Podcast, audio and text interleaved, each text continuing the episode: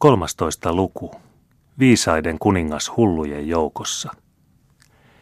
Danvikenissä näytti kaikki olevan ylösalaisin. Siellä pestiin lattioita ja lakaistiin kuin hengen uhalla. Hullut raukat syöstiin ulos pihalle, että viimeinkin saataisiin puhtaaksi heidän kammoksuttava tallinsa, jossa he olivat eläneet kuin eläimet parsissaan, ja he katselivat tylsin suurin silmin ihanaa kevätaurinkoa. Tähän saakka ei hallitus juuri ollut pitänyt huolta tuosta elävien haudasta, vaikka se myöskin oli tavallinen sairaala. Kaikki oli rappiolle joutunutta, huonosti hoidettua, inhoittavan kurjaa, ja nyt oli kaikki tämä yhtäkkiä laitettava kuntoon. Nyt oli hauta saatava ihmisasunnon näköiseksi, talli vivahtamaan edes vähän armeliaisuuslaitokselta. Ja sen vuoksi tuuletettiin kaikki parret, katajan havuja ripoteltiin kaikille lattioille, mielivikaiset pestiin puhtaiksi ja puettiin ihmisiksi. Eipä silti, että heitä olisi pidetty semmoista huolenpitoa ansaineina.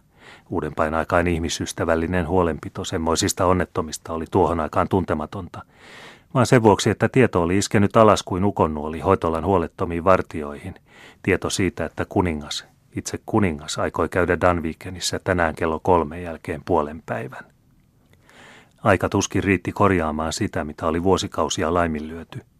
Tehtiin mitä voitiin, ja nyt tuli se pelätty hetki, kun majesteetin vaunut vyöryivät kivetylle pihalle.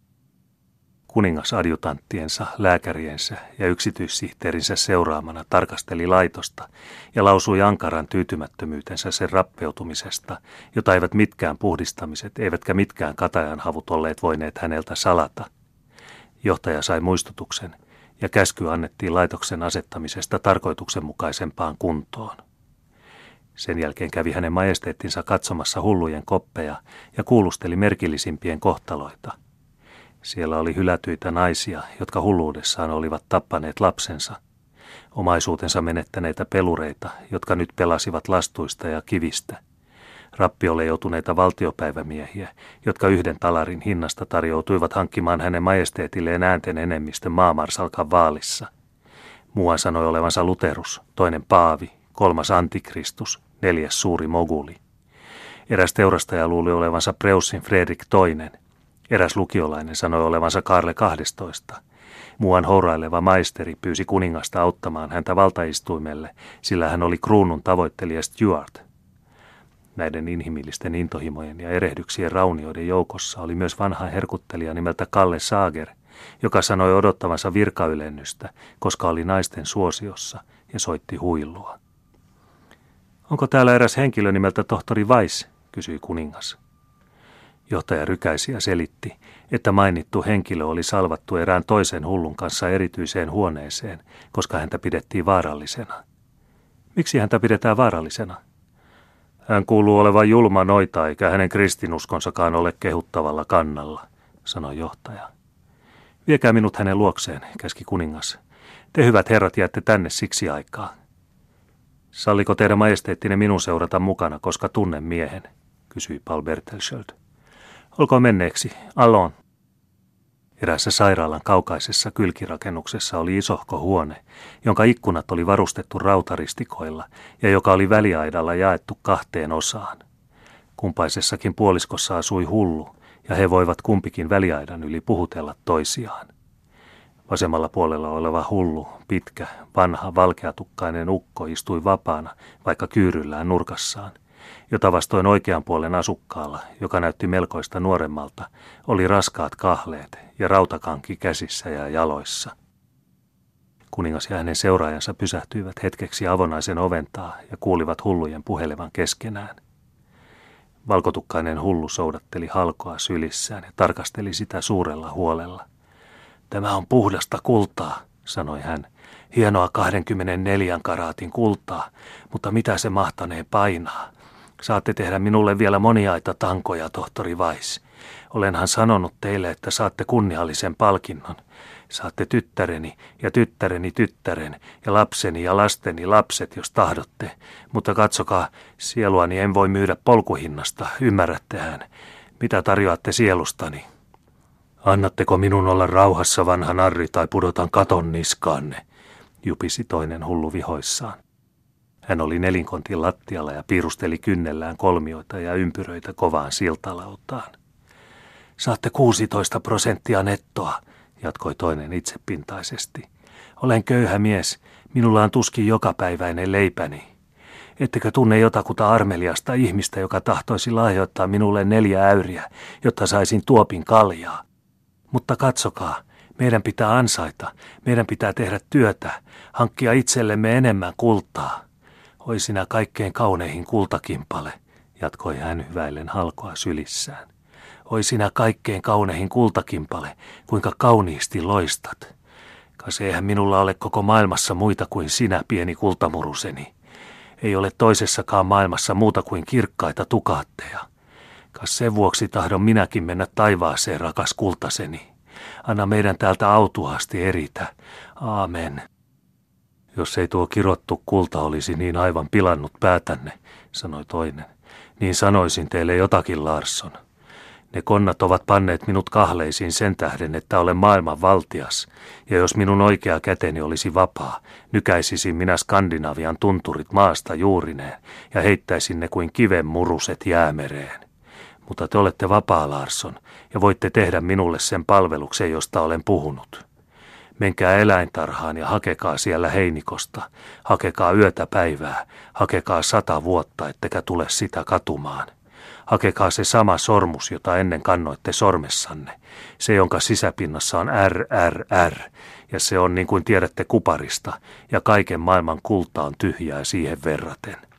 Mutta varokaa sitä itse pitämästä, sillä silloin muutan teidät kuonaksi. Tuokaa se minulle, niin teen teille vuorittain kultaa, valtamerittäin puhdasta kultaa, Larsson. Sillä katsokaa, minä olen kadottanut tähtikompassini, joka aina viittasi, mistä se oli löydettävissä, ja sen vuoksi olen tullut tänne kirottuun Pohjolaan. Tähdet nähkäis hallitsevat maailmaa, mutta tuo kallis kalu, joka on eläintarhan heinikossa, hallitsee tähtiä, ja ne höperöt, jotka tähän asti ovat sen omistaneet, eivät ole sitä ymmärtäneet. Minä yksin ymmärrän käyttää näin ääretöntä valtaa, ja silloin se minulta ryöstetään. Eikö se ole katalaa? Sanokaa. Minä lähden heti, jos annatte minulle ennakolta viisi leiviskää oikeita ja väärentämättömiä kultaharkkoja, sanoi Larsson iskien viekkaasti silmää. Kas tässä on, vastasi tohtori tosissaan, ja ojensi niin hyvin kuin hänen kahlensa myönsivät, viisi uutta halkoa toverilleen aitauksen taakse. Hullut koettivat pettää toisiaan, kumpikin tyydyttääkseen sydämensä salaisinta halua, joka oli ainoa valoisa kohta heidän kauheassa pimeydessään.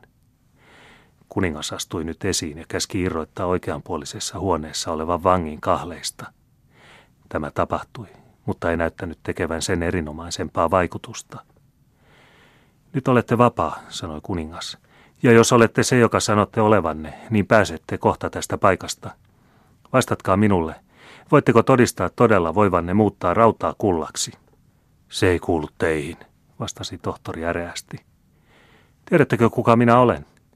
Olette noita tavallisia narreja, jotka töllistelevät suunsa sijoiltaan himoitessaan tomua ja tuhkaa. En huoli kullasta sen itsensä vuoksi, vaan tahdon tehdä sillä jotakin hyvää, sanoi kuningas, joutuen hämilleen hullun edessä. Viiniä, naisia, arpanappuloita, niitäkö halutaan? Onhan teillä semmoista ilman minun avuttanikin. Valtaa, kunniaa, voittomaita, haluttaako enempää? Menkää maata kotianne, köyhä kuningas. Se, joka tulee, se tulee teidän nukkuessanne. Muistakaa kuningasten kuninkaan sanoneen teille sen. Tunnetteko minut? Tohtori hymyili halveksivasti. No, sanoi kuningas, tahtoi vielä kerran yrittää. Jos voitte muuttaa rautaa kullaksi, tahdon tunnustaa teidän olevan minua mahtavamman, enkä tahdo semmoista apua ilmaiseksi. Hullu nauroi ivallisesti. Mitä te pieni vähäinen lumimajesteetti voisitte tarjota viisaiden kuninkaalle, joka on salvattu hullujen sekaan? Haluatte saada takaisin sormuksen? Hullun ruskeat silmät välähtivät. Saatte sen, kun olette täyttänyt aarreaittani. Taaskin nauroi ivallisesti viisaiden kuningas, joka oli salvattu hullujen joukkoon. Kuningas otti esille medaljongin, joka riippui silkkinauhassa hänen povellaan, ja näytti sormusta.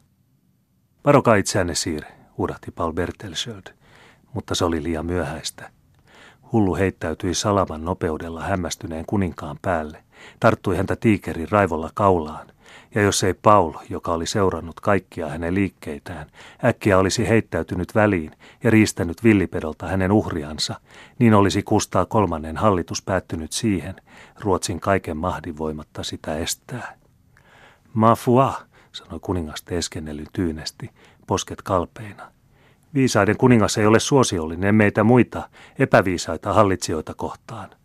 Tulkaa Bertelsköld, olen kuullut tarpeekseni. Ovi suljettiin ja kuningas poistui. Hän oli saanut tarpeensa kullantekotaidosta. Hullu jäi sinne, mutta hänen synkkä mielensä kuohui kauheasti. Hän juoksi kuin hurja seiniä ja ovia vasten.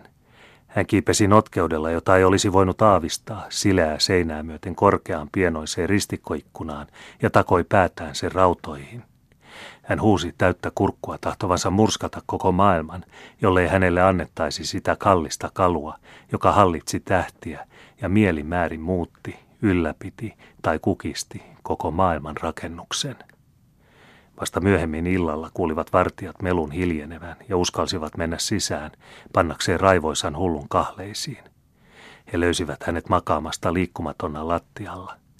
Viisaiden kuningas oli kuollut hullujen joukkoon. Kyyristyneenä nurkkaansa istui vanha Larsson katsoen hämmästyneenä toveriaan. Järjen kipinä näytti välähtävän hänen hulluutensa yön läpi. Himmeät muistot menneistä ajoista, jolloin raamattua joka päivä luettiin hänen isänsä talossa, näyttivät kohoavan hänen huulillensa, ja hän jupisi hiljaa itsekseen. Hanki itsellesi viisautta, sillä se on kultaa parempi, ja äly on jalompi omistaa kuin hopea. Mutta tämän maailman viisaus on Jumalan edessä hulluus, niin kuin kirjoitettu on. Hän vangitsee viisaat heidän hulluudessaan.